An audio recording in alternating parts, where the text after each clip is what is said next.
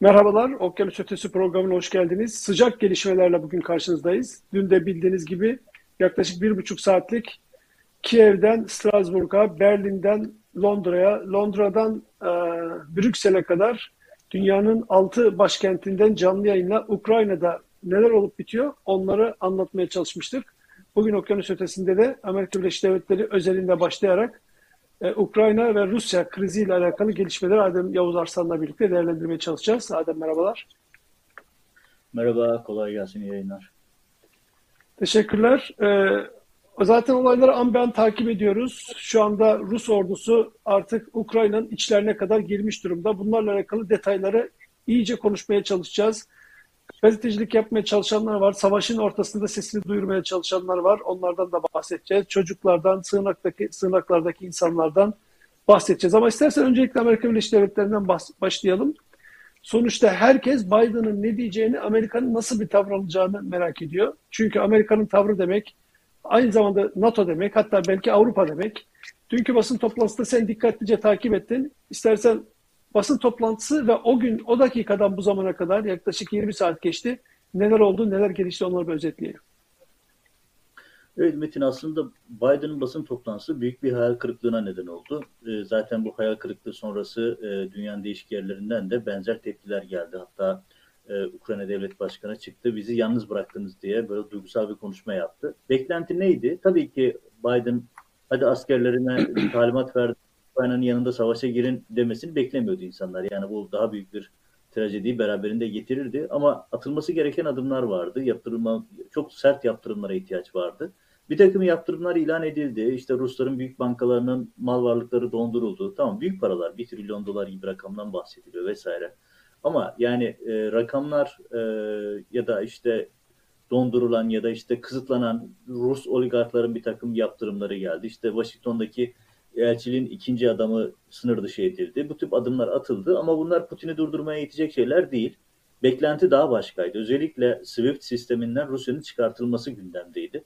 Çünkü SWIFT sistemi şu anda Putin'in canını yakacak en temel konu. Onun ne olduğunu açacağım şimdi ama genel olarak söyleyeyim. Yani e, Doğu Avrupa'ya asker kaydırılması, 7 bin askerin gönderilmesi talimatı verildi. Hani bu ve Rusya için şey pardon Ukrayna'da savaşmayacağız dendi. Bu şu demek, bu Ukrayna'yı kaderine terk ediyoruz demekti. Ve gerçekten de dünya çok büyük bir e, sınav veremedi. Olumsuz bir sınav verdi. Ve Ukrayna'yı yalnız bıraktı. İşte bu basın toplantısından sonra işte dün de bahsettiğim uzun süre yayındaydık. Gece boyunca da gelişmeleri izledik. Putin daha rahat bir şekilde ilerledi. Hatta işte ilerleyen saatlerde Kiev'den görüntüler geldi. Tanklar sivil araçları ezmeye başladı. Şehrin her yerinde Rus askerleri artık gözüküyor. Bu kadar e, pervasızca ilerliyor. Maalesef yani 2022 yılındayız ve bir ülke Rusya göstere göstere başka egemen bir ülkeyi işgal ediyor ve dünya sadece kınamakla yetiniyor. Sadece kınıyor. Şu anda kınamadan başka bir hareket yok.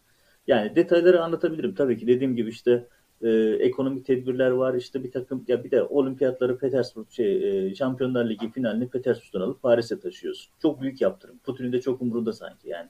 Böyle şeyler. E, ne bileyim işte bir takım programlardan çıkacak. İşte Almanların attığı adım önemli tabii. Yani Nord Stream 2'den çıkartılmak ama yani şey durdurulması ama ya burada çok temel bir konu vardı. Bakın atılması gereken bir tane adım vardı. O da şuydu. Ee, Rusya'yı uluslararası SWIFT sisteminden, bankacılık sisteminden çıkaracaktınız. Tabii bunu çıkarmak çok riskli bir şey. Yani şu açıdan riskli. E, kışın ortasındayız. Avrupa donabilir. Ama bu yapılmadığı zaman çünkü Avrupa Almanya'nın toplam gaz tüketinin yüzde 40'ı sadece Almanya'dan şey Rusya'dan geliyor. Ama Swift sistemin esprisi şu. Swift sistemi uluslararası döviz transferinin, para transferinin olduğu sistem. Eğer siz Ruslara Swift'i kapatırsanız Rusya'nın dünya bankacılık ve finans sisteminden bir anda çıkması demek. Böyle olduğu zaman ne yapacak? Rusya dünya ticaretinden bir anda çıktığı için Rusya'nın en temel geliri petrol ve doğalgaz satışı. Bunları engellendiği anda Rusya'nın gerçekten canı yanacaktı. Ama bunu yaparsanız Avrupa gazsız kalacak. Kalması kaçınılmazdı. Bir süre Avrupa'nın da gazsız kalma riski vardı ama bu adıma işte dün Biden'a da zaten bu konu direkt soruldu veya sıradaki basın toplantısında. Ee, Biden da Avrupa buna henüz hazır değil dedi. Avrupa buna henüz, henüz hazır değil demek yani Avrupa gaz e, endişeleri sebebiyle bunu adımı atamıyor dedi. Ama toparlayacak olursam yani e, atılan adımlar çok zayıf. Maalesef e, Ukrayna yalnız bırakıldı. Putin pervasız bir şekilde şu anda bir ülkeyi işgal ediyor. Dünyanın gözü önünde, canlı yayınlarda e, anlık olarak dünyanın gözü önünde bir ülke işgal ediliyor.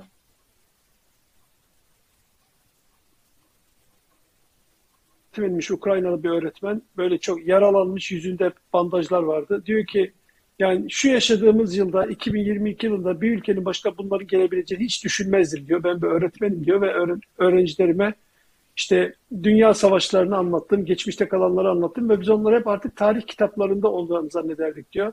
Ama maalesef 2022'nin dünyasında bir ülkenin işgal ettiğiyle işgal edilmesiyle karşı karşıyayız diyor. Gerçekten çok haklı. İnsanoğlu hala aslında o 1940'lardaki bir büyük dünya savaşının izlerini kaybetmemişken ki hala ikinci dünya savaşına katılan insanlardan yaşayanlar var biliyorsun.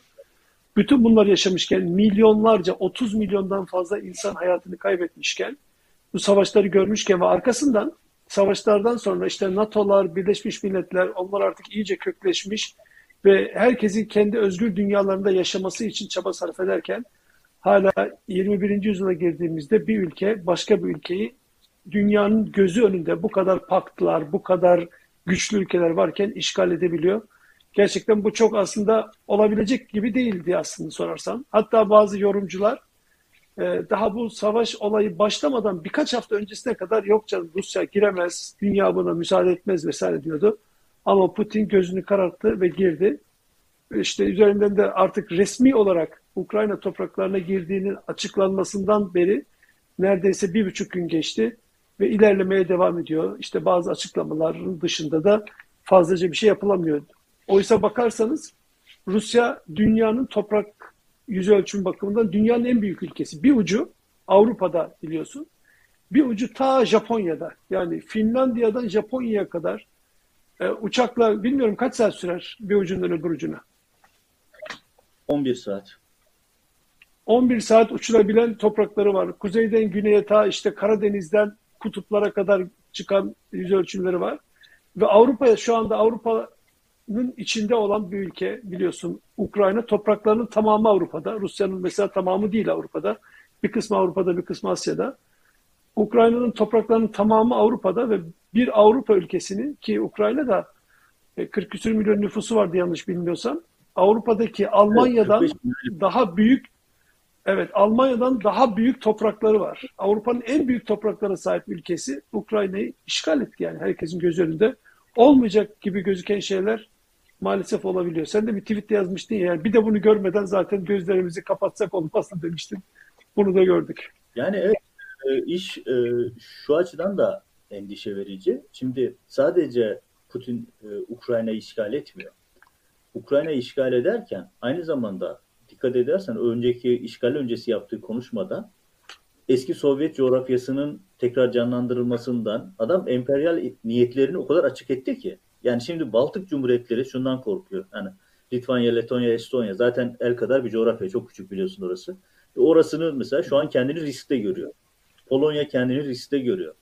Orta Asya Cumhuriyetleri, Türk Cumhuriyetleri kendini riskte görüyor. Zaten gördün geçen aylarda Kazakistan'da yaşanan olaylar Kazakistan'a asker gönderme hemen akabinde Kazakistan'a yönetime bağlı şey Rusya'ya bağlı bir yönetim modeli oluşması. Şimdi e, Putin'in yaptığı şey bu yönden de endişe verici. Bu yüzden zaten birçok aydın yazar çizer tepki daha da yükseltiyor. Çünkü ya adam göstere göstere dünyada işgaller serisi başlatıyor. Yani ülkeleri işgal ediyor. Ülke yönetimlerini değiştiriyor. İşte Beyaz Rusya'da olduğu gibi, başka ülkelerde olduğu gibi Puppet böyle e, şey yönetimler, kukla yönetimler e, koyup onlarla oraları idare etme modeline geçiyor. Burada yapacağı olan da bu. Ukrayna'yı başına Moskova'ya bağlı bir tane vali atacak adam. Vali koyacak oraya ve oradan Moskova Ukrayna'da yönetmiş olacak.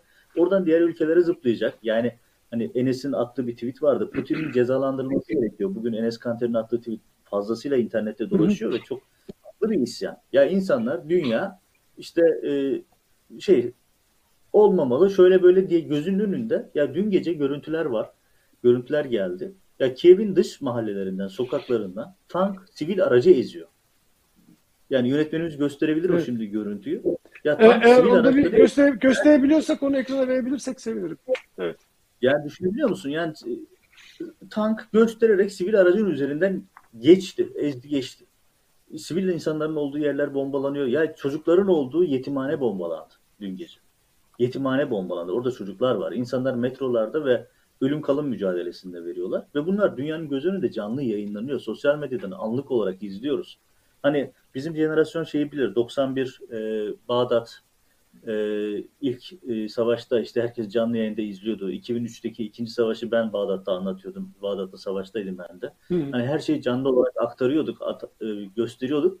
Ya şimdi daha ötesine geçtik. Artık Twitter'da anlık olarak. Hani eskiden en azından haberleri veriyorduk, günlük veriyorduk vesaire. Şimdi anlık olarak her dakika neler yaşandığını görüyoruz orada. Ve yani Evet, orada orada bulunan bir, bir, birkaç gazeteci var. Bir, bir taraftan bu arada CNN'i de takip ediyorum. CNN en ağır toplarını e, Kiev'e ya da Ukrayna'nın değişik şehirlerine göndermiş durumda. Bütün yayınları oradan yapıyorlar. Fakat sosyal medya haberciliği tabii bu son 5-10 yılın en popüler işlerinden biri olduğu için mesela Gülsüm Hallova'ydı galiba bir e, kadın evet. gazeteci var. Görmüşsündür. Yaklaşık 5 saat evet. önce tam yayına girmeden önce baktım. Evet 5 saat önce bir paylaşım yapmış. Diyor ki sokakta telefonu eline almış. Hem yavaş yavaş yürüyor hem de anlatıyor. Bu belki de benim size ulaştığım son yayın olacak diyor. Çünkü artık bulunduğum şehirde toplar, tüfekler patlıyor. İnsanlar sokaklarda kimseler yok. Her yerden ateşler çıkıyor. Belki de ben size ulaşamayacağım diyor. Ki Ruslar da benim kanalımı iyi bilirler diyor. Belki sorun da yaşayacağım bu işlerle ilgili diyor. Ama korkarak yaşamaktansa cesurca işimi yapmaya devam ediyorum deyip böyle bir yayın yapmış görmüşsündür. Yani onun paylaşımları var. Sokaklarda olanları evet paylaşıyor. Bazı fotoğraflar geliyor işte metro istasyonlarına sığınmış insanlar. Hatta bir çocukların fotoğrafı vardı belki onu da bulabilirsek. Sığınakta çocuklar böyle ranza gibi bir şeyin üzerine yan yana yan yana hepsini oturtmuşlar. Gözlerinde büyük bir korku var. Yani 2022'nin dünyasında ve öyle gizli kapaklı da değil. Bütün dünyanın, bütün medeni dünyanın göz önünde bunlar olup bitiyor. Şu anda e, işte Putin başka bir ülkenin topraklarına girmiş. Orada maalesef ölüm artık nereden geleceği belli olmayacak bir hale gelmiş. İnsanlar sokaklarda ölüyorlar. İnsanoğlu böyle oluyor yani bunlar. Ya maalesef ama işte burada e, artık etkili adım atmak gerekiyor. Yani dünyanın karar vermesi gereken konu, konu bu. Atması gereken adım bu. Yani ekonomik yaptırımlar Putin'i engelleyebilir mi? Engellemez. Çünkü zaten Rusya uzun zamandır yaptırım altında. Ya bir de ekonomik yaptırımlar bir ülkeyi tümden durduracak olsa İran'ı durdururdu. İran 50 yıldır neredeyse ekonomik yaptırım altında. 40 küsür olmuş. Yani bu kadar yoğun yaptırıma rağmen hala hazırda güçlü. Niye? Çünkü petrol ve doğal gaza sahip bir ülke. Yani rentier ekonomisi var. Bu ekonominin içerisinde bu adamların e, petrolü ve doğal gaz satışından elde ettiği geliri kesmeden yani Swift sistemi o yüzden çok önemliydi. Kesmeden adamı durduramazsın. Başka türlü durmuyor adam. Çünkü doğal gaz tekel. Almanlar mesela hemen tepki gösteriyor ama ekonomisinin, sisteminin yüzde 40, bütün kullandığı gazın yüzde 40 sadece Rusya'dan geliyor. Yani kış ortasındayız. Adam Putin niye kışın ortasında işgal yapıyor? Çünkü Avrupa'nın re, re, refleks vermesini, tepki göstermesini engelliyor. Çünkü gazı kestiğin zaman hayat duracak Avrupa'da. Elektrik kesilecek, gaz kesilecek. Bunu bildiği için de zaten Putin uyguluyor. Ama işte Amerika tarafına bakıyoruz. Dün Putin, şey Biden şöyle bir hava içerisinde de e, ya biz size söyledik bizi dinlemediniz. Yani haklı olduğu bir şey var.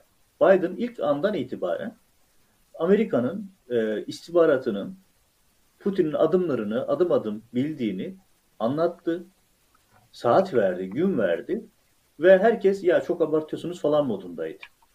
Şimdi gerçekleşince Biden diyor ki ya ben size haftalardır anlatıyorum. Yani bu adam şu tarihte şunu yapacak, bu tarihte bunu yapacak. Yani istihbaratımız var, biliyoruz diyordu. Hani bu biraz da şöyle bir havaya girdi Amerika. İstihbaratımız ne kadar güçlü gördünüz mü modunda şu anda. Ya iyi adam zaten canlı yayında talimat veriyor gideceğini. Hani haklı olduğu bir tarafı var. Evet Amerikan istihbaratı güçlüymüş. Adım adım teyit etmiş hepsini. Ama şimdi şöyle bir havada Biden. Bak ben dedim dinlemediniz. Şimdi gördünüz mü? İşte adam yaptı. Bir kendine bir haklılık çıkartıyor. Ama onun dışında gerçekten Biden'da fena halde haşlanıyor şu anda. Tabii şöyle bir gariplik de var. Sen de görüyorsun Amerika'da e, halkın ilgisi, daha doğrusu medyanın ilgisi, halkın ilgisi, siyasetin ilgisi biraz sınırlı. Neden sınırlı? Yani genel olarak Amerikalılar dünyanın geri kalan kısmına çok ilgilenmezler. Yani genel halk, Amerika halkı, Washington'daki kesimler hariç. Ya mesela dün ben özellikle anketlere baktım. Amerikan halkı ne düşünüyor diye. Mesela Associated Press'in ki Amerika'nın en büyük haber ajansı biliyorsun. Associated Press'in e, bir anketi var. Ya düşündürücü şöyle mesela rakamlara tekrar bakarak söyleyeyim yanlış olmasın. Ya %52'si halkın çok dahil olmayalım modunda. %20'si hiç karışmayalım demiş. %26'sı da hayır yetmez daha aktif rol almalıyız demiş. Sadece %26. Yani %75'i koskoca ülkenin biz bu işe ya karışmayalım ya da çok az karışalım demiş.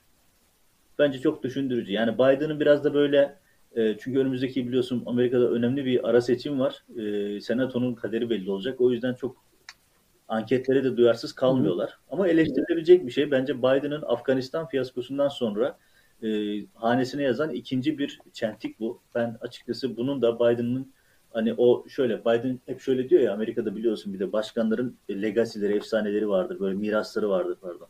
Şeyler mesela ne diyor işte Biden benim artık yaşım geçti son dönemim. Bu döneminde dünya barışına katkı sağlayacak adımlar atacağım. Seçim vaadiydi bu. Ve şimdi geldi Afganistan'da yaşanan rezalet ortada. İnsanlar uçaklardan düştüler, sokaklarda öldüler.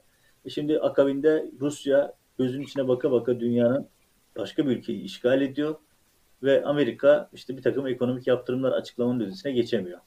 Yani dünya düzeni ilgin düzeniyle ilgili hali endişe verici bir durum. Tabii şöyle de yani herkes evet. aynı şeyi de düşünüyor. Türkiye'de kadar Türkiye bahsine gelince yine konuşuruz ama ya Putin yarın bir gün çıkıp ya şu boğazları da ben alıyorum kardeşim dese Türkiye'ye mesela.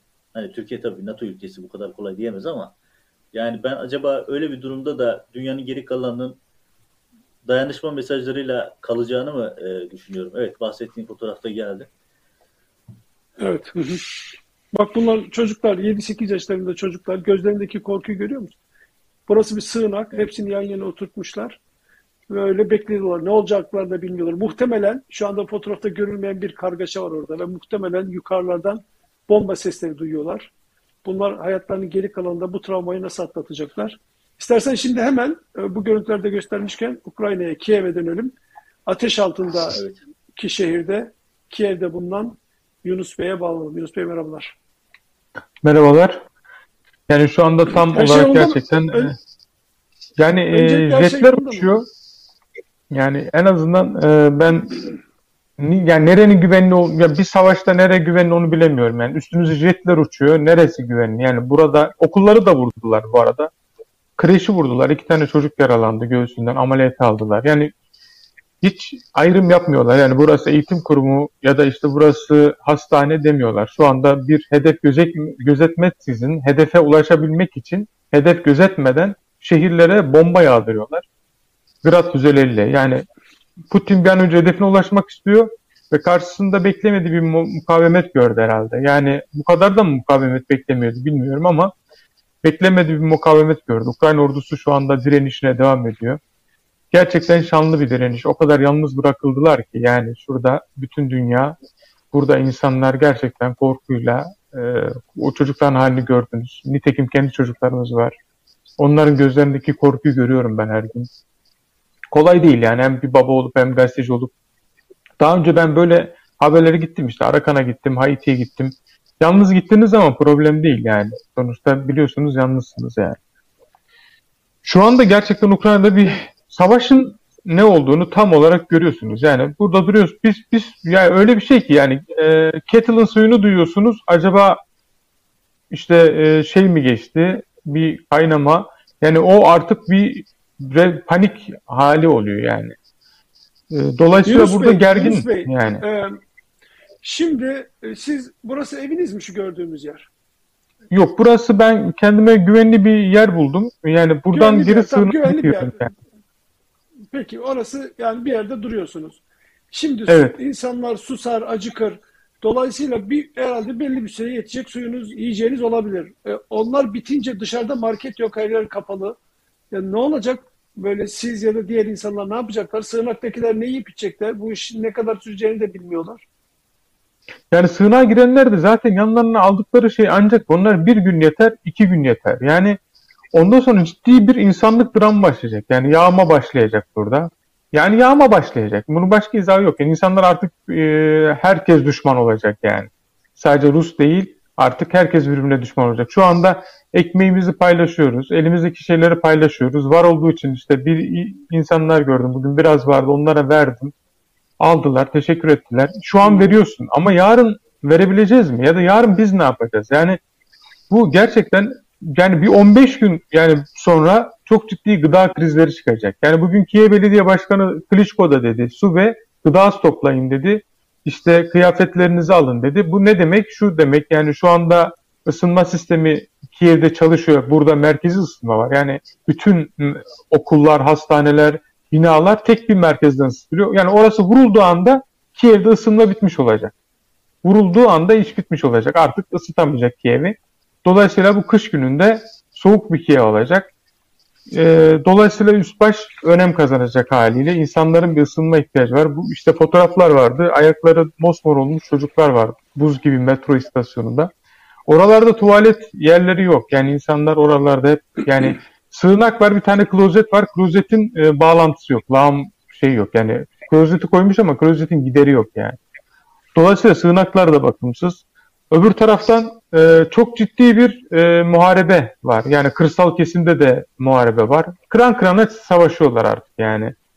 E, dolayısıyla o yansıyanlarda neler var? Yani dünkü yayında konuşmuştuk. Sokak çatışmaları, şehir savaşı bekliyor muyuz şeklinde. Çünkü ben geceden bu yana gördüğüm kadarıyla iş o aşamaya doğru geçiyor. Hatta Zelinski e, çelik yeleğini kaskını giymiş sokaklardaydı. Yani bir e, şehir savaşı aşaması ne aşamada? Ona gelindi. Şu anda e, Kiev'in Abalon diye bir ilçesi var. E, ya çok değişik bir taktik izlediler Adem Bey. E, Ukrayna'nın ele geçirdikleri bazı zırhlı araçlarıyla o asker taşınan kamyonlar var ya onlar bunlar ele geçiriyorlar. Belki onlar zaten vardı. Sonra o Ukrayna kamuflajlarını giriyorlar. Ukraynalılar da zannediyorlar ki bunlar Ukrayna Adamlar bu şekilde Kiev'e kadar geldi. Kiev'e geldiklerinde ayırttılar ve Abalon bölgesinde işte o noktada çatışma başladı. Adamlar bu şekilde yani bir e, değişik bir Ruslar bunu Kırım'da da yapmıştı. Aynı taktiği yaptılar. Kırım'da geldiler. Herkes onlar Ukrayna zannetti, askeri zannetti. Bir anda onların Rus askeri olduğu anlaşıldı. Bu taktik her zaman tutuyor. Yani düşünün şimdi Türkiye'de bir savaş durumu var. Bir konvoy geliyor, Türk bayrakları var. Askerlerin üstünde hepsinde Türk kamuflajı var. E bir de hani bunlarda ayırt edemiyorsunuz. Hepsi Slav ırk olduğu için zaten tip aynı. Yani tip aynı. Ama sonra bir bakıyorsunuz ateş açmaya başlıyorlar. Ee, o yani o hattın gerisine geçtikten sonra o e, mevzilerdeki insanları vurmaya başlıyorlar. Yani e, her türlü savaş hilesini şu anda Putin kullanıyor. Yani hiçbir de savaş yani hani savaşın kuralı zaten yani biz bizde biraz yani e, vicdan var da bu e, Ruslarda bu savaşın hiçbir kuralı yok. Hiçbir nizamı yok, intizamı yok. Yani hastane vurmuşuz, sağlık ocağı vurmuşuz, okul vurmuşuz. Böyle bir düşünceleri yok yani. Adamlar gratları diziyor. Şimdi evet. Yunus Bey, e, sokak sokaklarda askerler var, tanklar var, yukarıda jetler var. Onların işte Rus mu, Ukrayna ordusuna mı ait olduğunu anlayabiliyor mu insanlar? Anlaşılıyor mu?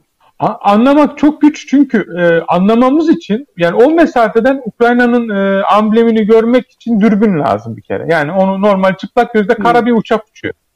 Yani siz kara bir uçak görüyorsunuz. Onun üzerindeki e, amblemi e, görmeniz için çok çok yakın yani nasıl söyleyeyim yani dokunacak mesafede olması lazım ki algılayabilirsiniz onun üzerindeki amblemleri.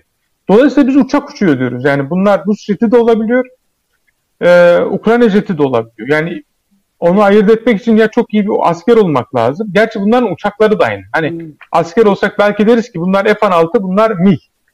E, hep iki, iki, iki ülkenin de uçakları MiG olduğu için o da ayrı bir çıkmaz. Yani hmm. bilemiyoruz ki. Birbirlerine ateş eden uçaklar var. Biz işte Ukrayna uçağı Rus uçağını vurdu diyoruz. Belki tam tersine de bir Rus uçağı Ukrayna uçağı vurmuştur. Yani onu da bilemiyoruz yani. E peki şimdi Şekilde sokaklarda... Buyur, buyur, buyur Adem.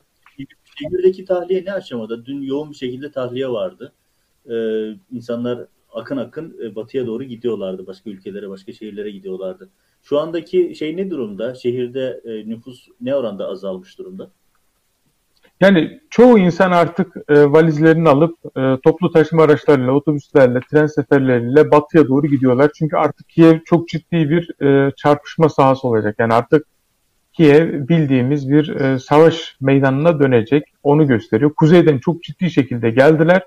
E, geldiler. Rusya aldıktan sonra da arkaya takviye birimleri getiriyor. Takviye birlikleri getiriyor. Şu anda görüntülerde de gördüğünüz gibi müthiş bir e, çıkış yollarında yoğunluk var. Şu anda bu görüntüler biraz değişti. Kiev çıkışı sakinledi ama bu görüntüler e, sınırlarda birikti. Yani 30 kilometre sınırlarda kuyruk var diyorlar. 6 saat, 10 saat, 20 saat bekleyenler var. Bir de benzinleri tam sınıra gelirken biten insanlar var. Onlar geri yola işte 20 kilometre kala bitiyor, 30 kilometre kala bitiyor. Onlar da yola geri yürüyerek devam ediyorlar. Yani yollarda kazalar olabiliyor. O kazalar da bu trafiğe neden kullanıp gelemesin diye bir strateji olarak bazen Ukrayna'da altyapıyı vurabiliyor. Yani Ruslar geliyorsa mesela diyelim asfaltı aldı geliyor. Yani şu anda bu gösterdiği yer Taras Shevchenko bulvarı. Ee, başkent Kiev'in en önemli bulvarından bir tanesi boş. Yani zaten şöyle hani bazen jetler uçtuğu için, bombardıman olduğu için de boş. Artık sokağa çıkma yasağı olmasa da boş. Çünkü insanlar çok benzin yakmaya da cesaret edemiyor. Çünkü benzin sıkıntısı var had safhada. Başkentte benzin yok. Yani şu an benzin yani çıkmak isteseniz bile aracınızla çıkamazsınız çünkü benzin yok. Dolayısıyla böyle tam bir e, kaotik bir duruma doğru, kaosa doğru gidiyor. Yani bu kaostan e, buranın kendi inisiyatifiyle, kendi çabalarıyla çıkması mümkün değil. Adem Bey de dedi. Yani Rusya'nın ekonomik yaptırımdan korkmasına gerek yok ki. Karadeniz'deki bütün petrolleri şu anda Rusya çıkartıyor. Rusya'nın. Kırım'ı aldı, bütün Karadeniz petrollerini aldı. Kırım'da çok büyük petrol sahaları vardı. Ben onları gezmiştim. Şu an bütün o petrol sahalar Rus ekonomisine hizmet ediyor. Yani Rusya aldığı yerde zarar etmiyor ki. Bugün aldığı Donbas bölgesinde kaya gazı, kömür rezervleri, madeni rezervler, çok büyük sanayiler, silah fabrikaları bunların hepsi Rusya'ya hizmet ediyor yani. Dolayısıyla e, Rusya'yı Rusya kar ediyor ki yani düşünün çok bir ülkeyi yani Kırım kadar toprağı bugün Türkiye verseler Türkiye zarar eder mi bundan? Ya da hangi ekonomik yaptırım onun bedelini karşılar? Paha biçilmez bir şey alıyorsunuz ki. Paha biçilmez bir şey alıyorsunuz. Yapılaşmış koskoca bir ülkeyi alıyorsunuz yani. Yani Kırım'ın büyüklüğü ülke evet. çapında. Peki e, bütün kaynaklarıyla alıyorsunuz. Bu, bu arada bir şey soruyorum. Arada bir şey soracağım. Peki adam sen sor. Şimdi Putin acele ediyor, işini çabuk bitirmek istiyor dedin ya biraz önce. Buradaki nihai hedef e, mevcut rejimi, yönetimi değiştirmek mi ya da daha nihai bir hedef olarak tümden işgal mi? Ne bekleniyor? İnsanlar ne konuşuyor? Ukrayna medyasında ya da Ukrayna siyasetinde konuşulan ne? Yani şu anda artık hani ne konuşulanın da artık yani şuradaki sahadaki hareketlere bakarsak nihai hedefin artık buraya bayrak dikmek olduğunu görüyoruz. Burada iktidar değiştirme bu kadar hazırlık bir iktidar değiştir. Yani Putin isteseydi burada iktidarı değiştirmenin 50 tane pratik yolunu bulabilirdi. Yani bu tamamen artık toprak kazanmak, dünyaya e, gücünü gösterme gücünü göstermeye döndü. Başka bir şey değil yani. Yani bana göre artık yani bu tabii benim şahsi tanım. Yani burada e, Rusya yanlı siyasetçileri getirip artık yani Ukrayna'da yani şu an buradaki hiçbir şey artık kan aktı mıydı, savaş oldu muydu artık e, yorumun bir yani şöyle olur böyle olur demenin bir yani göremiyorum. Yani açıkçası ben göremiyorum. Ama benim anladığım artık bu sadece bir e, işgal. Ya başka hiçbir şey değil yani işgal. Kırım'ı aldı ne yaptı? Donbas aldı ne yaptı? Yani burada da yani Kiev alacak. Yani kafasında koyduğu bir harita var onun. Yani öyle düşünüyorum. Oraya alana kadar durmayacak. Savaşacak yani. Bununla alakalı takviye birimleri görüyoruz biz. Videoları paylaşıyorlar. Yani çok ciddi güçleri seferber etti yani. Ukrayna ordusu ne kadar direnebilir bunu bilemiyorum yani. Ne kadar direnir bilemiyorum. Şimdi Yunus Yunus Bey, Yunus Bey bir dakikanızı alayım. Sizle lütfen hatta kalmaya devam edin. Adem şimdi e, Yunus Bey enteresan bir noktaya değindi. Kafasında bir harita var diyor. Yani bu harita böyle mesela Polonya'ya da kadar ilerleyebilir mi? Sence Orta Asya ülkelerini e, tekrar yeniden Rusya'nın içine almak gibi bir hedef olabilir mi? Hatta ta güneye doğru ilerleyebilir mi? Çünkü son 10 yıla bakarsan Rusya'nın böyle bu agresif e, gelişmeci tavrı artarak devam ediyor. Sen ne düşünüyorsun bu konuda? Ya, ya az önce Yunus Evet ya az önce soruyu ben özellikle bu yüzden sordum. Çünkü birkaç gün öncesine kadar beklenti şuydu. Yani Zelenski iktidarını değiştirecek oraya işte Moldova'da ve diğer Beyaz Rusya'da oralarda olduğu gibi ya da Orta Asya ülkelerinde olduğu gibi Moskova yanlısı bir resmen vali atacak diye bekleniyordu. Yani Putin'in böyle bir niyeti var deniyordu ama dünden itibaren gördüklerimiz başka bir aşamaya geçti. Biraz önce Yunus'un dediği gibi artık bayrak dikme, işgal noktasına gidiyor iş.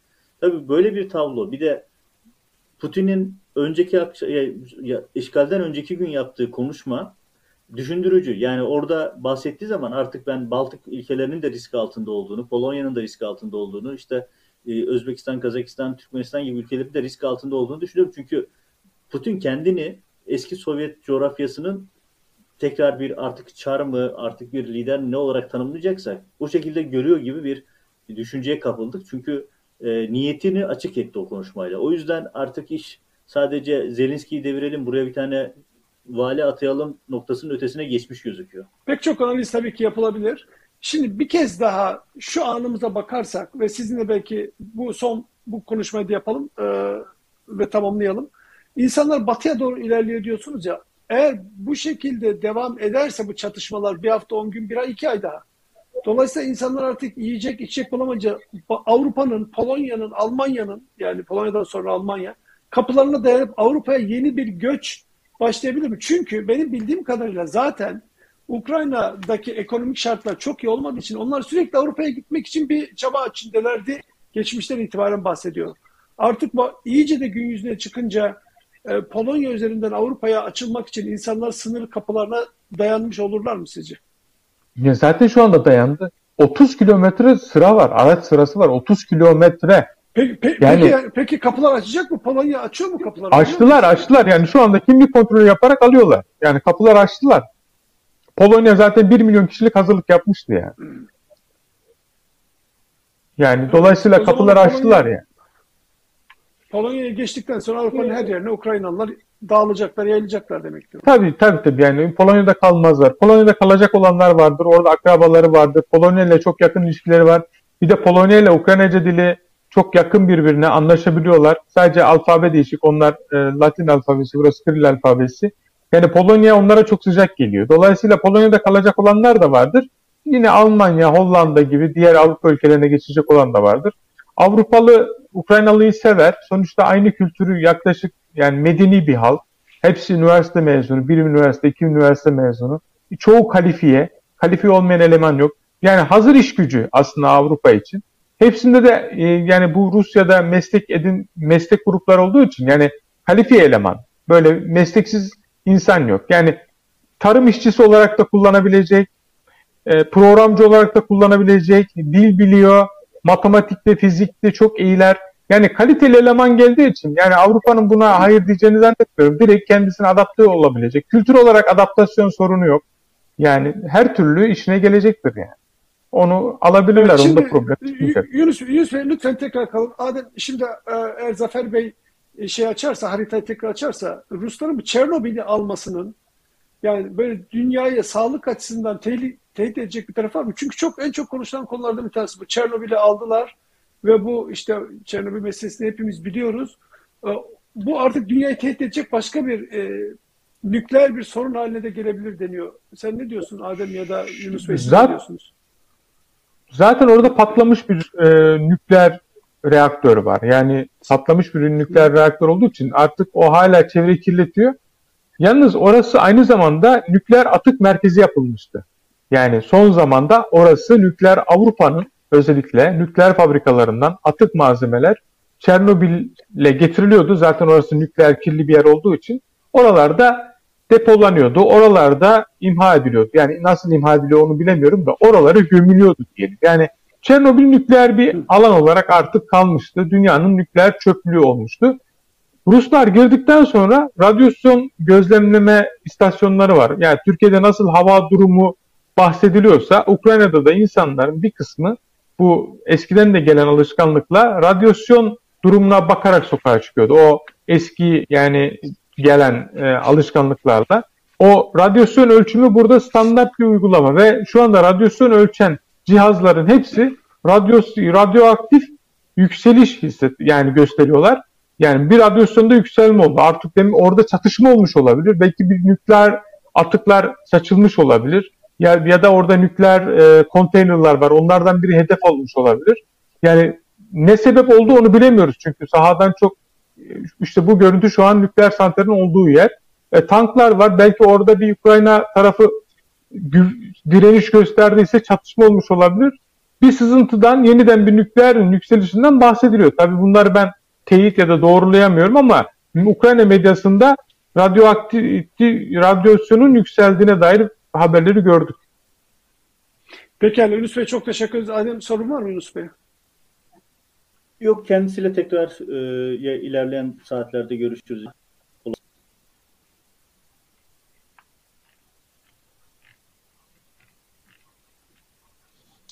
Adem şimdi biz devam edelim. Ee, Türkiye meselesine bakarsak şimdi petrol fiyatlarında çok aşırı bir artış bekleniyor Rusya'dan dolayı. Türkiye ben de Twitter'dan bakıyorum insanlar artık diyorlar ki depoları doldurun falan. Zaten depoları doldurmak 700-800 lira olmuş.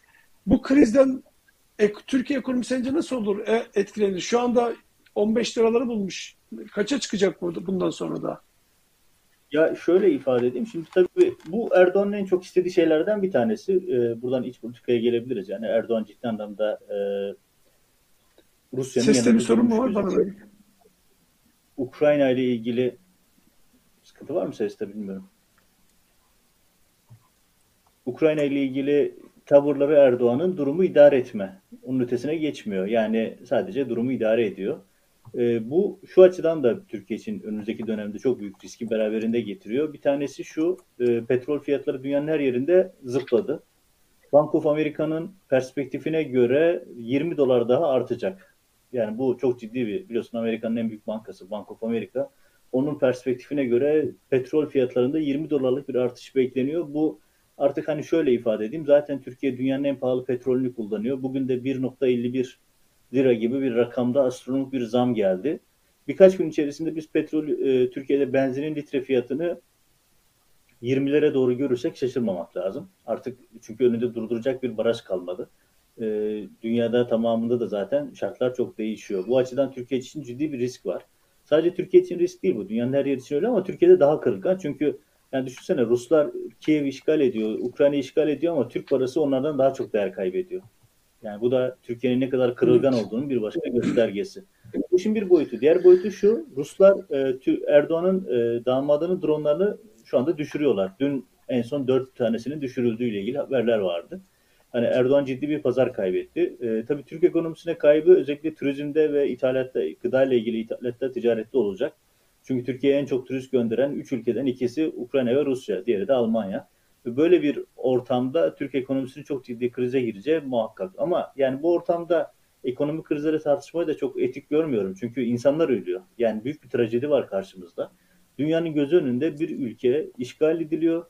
Yani şimdi görüntü, evet şu görüntü diyecektim ben de. Bak şimdi şurada Rus tankı yolda geçen bir arabayı eziyor. Yani düşünebiliyor musun? Şu anda bu Kiev'de yaşanan bir hadise. Yani görüntüyü daha net tekrar görebiliriz. Bakın şu görüntüye bakın. Bir Rus tankı yolda geçen bir sivil aracı izliyor. O görüntünün devamlarında da var. Görüntüler de var. Yani resmen ezip geçmiş. Hani bir tank sivil araçla karşılaşınca ne yapılıyor? Hani biz hani biz 15 Temmuz'da tankları atletikadık efsanesi var ya. Yani bunların efsane olduğunu gösteren bir başka realite bu. Bir tankla karşılaşırsanız tank ezer geçer. Öyle atletikamayla falan olmaz bu işler. Ama bu, bu tabii bir savaş bölgesinde kameraya yansımış görüntü. Kim bilir yansımaya neler oluyor ve Peki. Ya bu savaşta yaşanıyor. Evet, işte bu, otomobil. Evet şu şu oldu olayda. Ya şimdi şu var. E, Metin az önce Yunus anlatırken birçok şeyde hep aklıma o geliyor. Çünkü ben de bu tip çatışma ortamlarında bulundum. 2003'teki savaşı Bağdat'ta izlemiştim. Bir savaş ortamında önce gerçekler ölür. Önce gerçekler ölür. Çünkü bütün bilgiye ulaşmak zaten büyük bir sıkıntıdır. Bilgiler manipülatif olur, manipülasyon olur, teyit etme imkanları çok zordur. Yani şöyle düşün, ben Bağdat'tayım, çatışma şey, bir yerlere bomba düşüyor e, ulaşamıyorsunuz. Saddam'ın askerleri o zaman onlar işte belli oranda size bilgi veriyor. Şu kadar yer vuruldu, şu bir insan öldü. Gidip görme şansınız yok. E, sonra Saddam devrildi, Amerikan askerleri devraldı. Onlar bilgi veriyor. Onu da teyit etme imkanı yok. Yani savaş ortamında maalesef önce gerçekler ölüyor. O bir acı realite. Ya bu açıdan e, bakıldığı zaman yani dünyanın ciddi bir yol ayrımında olduğunu söyleyebiliriz. Yani dünya artık eski dünya olmanın ötesine geçecek. Hani çünkü çok net bir kırılma var. Rusya'nın her yerinde de protestolar var biliyorsun. Binlerce kişi şu an gözaltına alındı. Petersburg'dan Moskova'ya kadar. Dünyanın her yerinde protestolar da var. E, bu yüzden bu tartışma uzun süre devam edecek gözüküyor. Tabii Türkiye boyutunda şunu da var. Ya dikkatimi çeken bir şey var. Gerçekten akıl alır gibi değil. Türkiye'de hani Rusya sevdalısı olan belli bir kesim var. Bunu biliyoruz. Hani Rusya'dan kastım politik anlamda yoksa başka bir anlamda değil. Ya bunlar birkaç gündür medyada da bayağı çok sesi çıkan insanlar bunlar biliyorsun. İnanılmaz güzellemeler yapıyorlar. Yani mesela dikkat edin çatışma, savaş ifadesini ya burada bir savaş yok, işgal var. Net bir işgal var burada. Yani işte Rusya-Ukrayna savaşı diyor. Rusya-Ukrayna savaşı değil bu. Putin'in işgali söz konusu. Yani Putin işgal ediyor orayı. Adını doğru koymak lazım. Ya NATO terör örgütü NATO ya bu olayın NATO ile ilgisi, NATO'nun burada suçlanması gerektiren bir durum var mı? Ya ben gerçekten bunu ayetler içerisinde izliyorum. Ya öyle bir Rusya güzellemesi devam ediyor ki hani Perinçek'i anladık. Perinçek zaten hani arkadaşlarımız o tweet ekrana getirebilir. Ya Perinçek zaten bu. Yani Perinçek'i yeni tanıyan ve kol kola girip ittifak yapan Erdoğan rejimi ve AKP yandaşları için sürpriz olabilir. Bizim için sürpriz değil. Perinçek zaten bu.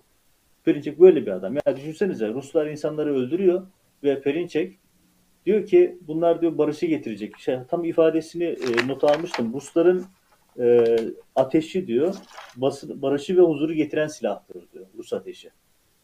Ya insanlar ölüyor ve Perinçek çıkıyor Türkiye'de bir siyasi parti başkanı bunu söylüyor. Benim tabii üzerinde ayrıca düşünmemiz gereken belki de ayrıca bir yayın yapmamız gereken bir konu şu. Ya Türkiye'de birçok kritik görevde bulunan Genelkurmay İstihbarat Dairesi Başkanlığı gibi, Genelkurmay Harekat Başkanlığı gibi, Ordu Komutanlığı gibi çok kritik görevlerde bulunan generaller emekli olur olmaz Perinçek'in yanına gidiyorlar. O partide görev alıyorlar. Ya bir insan siyasi kariyer yapabilir, isteyebilir. iktidar olmak isteyebilir. Bunun için gider iktidar olabilecek bir birimde, bir partide hareket eder değil mi? Bakıyorsunuz ya yüzde sıfır sıfır bilmem kaçlık bir oy alabilen bir parti, hani esamesi okunmayan bir parti. Ama şu anda iktidar ortağı, Erdoğan'ın yandaşı. Ya bir yapıya gidip orada rol alıyorlar. Ben otomatikman şunu düşünüyorum. Ya bu insanlar yıllar boyunca TSK'da görev yaptılar. Acaba diyorum ya bunların ilişkileri nasıldı? Yani birileri orduya sızma muhabbeti yapıyor ya. Ya orduya sızmanın kralını kendileri yapmışlar zaten. Mesela hatırlatalım, hatırlatalım. Enver Altaylı'nın tutuklanma dosyasında çıkan bir belge vardı. Ee, Genelkurmay karargahındaki dostu, Rus dostu isimden bahsediyordu. Kuvvet komutanlığındaki isimden bahsediyordu. Acaba bu isimler hala hazırda kritik görevlerde görevlerine devam ediyor mu? Mesela ben bütün bu hengamenin içerisinde buna da fena halde takılmış vaziyetteyim. Bakıyorsunuz ya general olmuş, orgeneral seviyesine gelmiş sosyal medyada Rus işgalini öven paylaşımlar yapıyor. Putin'in işgaline paylaşımlar yapıyor. Ya bir de tabii bütün bunların içerisinde utanç verici, yüz kızartıcı bir şey daha var. Çeçen lider Kadirov'un mesajları. Yani o da ayrı bir yüz kızartıcı bir durum. Yani evet. binlerce gördüm gördüm o fotoğraflar doğru mu acaba? Bir sürü böyle Çeçen var işte Ukrayna'ya gitmeye doğru. hazırlanıyormuş. Doğru mu? Fake mi anlamadım. Bugün yeni görüntüler de geldi. Hatta Kadirov şey söylemiş hmm. işte e, özür dilesinler Putin'den biz hazırız 10 bin kişilik gücümüz hazır falan gibi açıklamalar yapmış. Çok yazık yani maalesef çok yazık. Valla her şey birbirine karışmış durumda Adem. Şimdi Adem toparlayalım istersen. O bu görüntü bakın yakından verdi şimdi. Az önce senin bahsettiğin evet. görüntüyü. Tank nasıl eziyor. İstersen toparlayalım ama toparlamadan gerçekten benim yani böyle inanılmaz olarak bulduğum bir şey var. Fevzi Yazıcı'nın çalışmaları. Fevzi evet. Yazıcı kim de bizi seyredenler yakından tanıyor. Zaman Gazetesi'nin görsel yönetmeniydi. Onu böyle o darbeye teşebbüsten falan böyle tuhaf tuhaf şeylerden içeriye aldılar ve hala tutmaya devam ediyor. Bir gazetenin görsel yönetmeni başka bir şey değil yani. O bildiğiniz logosunu, renklerini tasarlayan için tasarımcı yani. Onu aldılar. E, 2016'dan hemen 15 Temmuz'dan kısa bir süre sonra hapse attılar ve hala Silivri'de tek başına bir hücrede tutuyorlar. Ama e, Ahmet Altan'ın da dediği gibi yani insanları dört duvar içine koyabilirsin ama fikirlerine, düşüncelerine sınır koyamazsın. Düşünceleri her yerdedir. Onları hapsedemezsiniz demişti Ahmet Altan. Tam bunun örneğini Fevzi Yazıcı gösterdi. Birçok sanatsal çalışma yaptı ve bence insanlık tarihine sanatıyla geçmiş durumda. Şu arkasın, arkasında hemen Fevzi'nin arkasında gördüğümüz yazı fontlarını kendisi hapishanede üretti. Font üretmek nedir Adem? Ee, şimdi hepimizin çok kullandığı fontlar var. Times Roman gibi e, değişik Arial isimlerde gibi, değil mi? var. Yani dünyanın her yerinde e, bilgisayarlar tarafından kullanılan yani bu bir nevi alfabe gibi düşün. Yani bunların e, demirbaşı. Şimdi Fevzi font kısmından önce şunu söyleyeyim. Ya Fevzi hepimizin arkadaşı olan dünya tatlısı bir insan. En önemlisi bir sanatçı. Yani Fevzi gerçekten sanat erbabıdır. E, tam bir sanatçıdır. Bugüne kadar çok başarılı işler imza attı. Dünya çapında ödülleri olan, sanılan, bilinen, dünya çapında bir marka. S- Tasarım anlamında özellikle. Şimdi böyle bir isim ya neden tutuklandı? Allah aşkına ya Zaman Gazetesi'nin reklamlarını ve tasarımını yapan bir isimden bahsediyoruz. Bu tasarımdaki arkadaş ya bu isim hani Türkiye'de biz hiç olmaması gereken şeyler oldu artık. Rutine bindiği için. Hadi onu bir yere kadar anladık diyelim. Hani ben, sen, yazan, çizen, konuşan insanlar için Erdoğan için bizler terörist olabiliyoruz. Olmaması gerekiyor ama oldu. Hadi diyelim ki bunu kabul ettik. Ya Fevzi'nin suçu ne? Fevzi görsel yönetmen, tasarımcı, yayın yazı yazmıyor, televizyon programı yapmıyor. Yaptığı şey gazeteyi tasarlamak. Sanatçı. Fevzi baktığı zaman yazıyı yazı olarak görmüyor. Onu siyah ve beyaz olarak, renk olarak bir sanat e, bir gölge olarak görer. Yani bu tasarımdaki mantığıyla bakıyor. Böyle bir isim aldılar. Saçma sapan şekillerde müebbet hapis cezası verdiler. Sonra döndüler, kararı bozdular. Şimdi tekrar şey. Yıllardır Fevzi yarı aydınlık bir hücrede tutuluyor. Ya bir sanatçı bu isim. Ya bu insanı bıraksan etrafına zarar vermez. Yani böyle bir insan. Bırak teröristliği falan. Hani ona terörist diyenlerin kendisi teröristtir. Bu kadar net söylüyor.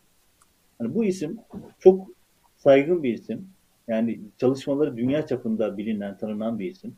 Ve bu isim bunca senedir cezaevinde. Ama Fevzi başka bir şey daha yaptı. Çok takdir edilecek bir iş daha yaptı. Cezaevini bir sanat atölyesine çevirdi. Cezaevinde Evet, o yarı ortamda o küçücük cezaevi hücresinde ya bakın bir de cezaevi hücresindesiniz. İmkanınız yok. Kağıt bulamıyorsunuz, kalem bulamıyorsunuz, ışığınız yok. Şu az, az önce ceza- az önceki resmi daha az önceki resmi daha yayına verebilir misiniz? Bak onu Şimdi- şu, şöyle bir Evet. şöyle bir e, şeyle tükenmez kalemle yapıyor. Ve Fevzi o şartlarda kalemle, kağıtla sıkıntı yaşamasına rağmen, eşi çocuklarıyla büyük, büyük dramlar yaşamalarına rağmen, bu insanların aileleri de perişan oldu. Buna rağmen Fevzi asla boyun eğmedi. Çok takdir ediyorum. Çok güzel işlere imza attı. Firdevs adını verdi. Firdevs eşinin adı. Ayrıca önemli. Firdevs adını verdi bir yazı karakteri üretti ve bu şu anda dünya çapında artık tescillendi. Böyle bir isimde bir yazı karakteri var. İnsanlar bunu artık tasarımlarında, yazılarında, çalışmalarında kullanacaklar. Ayrıca Fevzi'nin çalışmaları şu anda Minnesota'da bir sergide gösteriliyor. O da ayrı bir başarı. O da ayrı bir e, takdir edilmesi gereken bir konu. Yani siz onu hapsetmeye çalıştınız ama eserleriyle dünyanın her yerinde Fevzi dolaşmaya devam ediyor. Çalışmalarıyla Ahmet Altan'ın dediği gibi siz beni hapsettiniz ama beni hapsedemezsiniz diyordu. Evet sanatçı bir insanı hapsedemezsiniz. İşte ettiniz ama o cezaevi şartlarında bütün olumsuzluklara rağmen muhteşem işleri çıkarmaya devam ediyor. Bu yönüyle de çok takdir edilesi, çok tarihe geçecek işler yapan bir isim Fevzi Yazıcı. Umarım bir an önce özgürlüğüne kavuşur, ailesine kavuşur. Ama Fevzi'nin bu iradesi, mücadele Bunların arasına atlar ama onun e, sanatçılığı, dünya adamlı olması herkes tarafından biliniyor. Washington Post'un dünyanın en önemli gazetelerinden bir tanesi biliyorsun. Görsel direktörü Greg Manifold, Fevzi'nin arkadaşı kendisi. Type Network'te Fevzi Yazıcı ile olan dostluğunu anlatan bir yazı yazıyor. Fevzi Yazıcı'yı düşünmek diyor bu yazıya. Ve orada diyor ki arkadaşım Fevzi Yazıcı son beş buçuk yılını cezaevinde geçirmek yerine Türk halkının hikayelerinin anlatılmasına yardım ediyor olmalıydı diyor. İşte böyle dünyanın değer verdiği, kıymet verdiği insanlar ama bugün Türkiye'de yaşananları görüyorsunuz. Neye değer verilecek, neye verilmeyecek her şey birbirine karışmış Türkiye'de. Fakat bir şekilde Fevzi Yazıcı 3-5 metrekarelik bir alanda bir tane şöyle bir tükenmez kalem şöyle bir tane de kurşun kalemle işte gördüğümüz artık sanat tarihine geçmiş eserleri de yapabiliyor. O artık bundan sonra bence böyle anılacak sanat tarihi kitaplarında geçecek birisi olarak daha şimdiden yerini aldı. Bundan sonra da kim bilir ne eserler üretecektir diyelim. Bitirelim. Evet yani Fevzi, Fevzi daha çıktığı zaman çok güzel işler yapacak. Daha çok önemli işlere imza atacak. Bundan şüphemiz yok. Pekala teşekkürler. Umarız e, Ukrayna'da halk sağlıklı ve güvenli bir şekilde bu sıkıntıları atlatır. Çoluk, çocuk, kadın herkes şu anda korku içinde. Şu yaşadığımız, şu yayını yaptığımız saatlerde bombalar patlıyor. Koca bir ülkenin hemen her yerinde, büyük şehirlerinde büyük bir insanlık dramı yaşanıyor. Bunun bir an önce sona ermesini dileyerek yayınımızı kapatalım.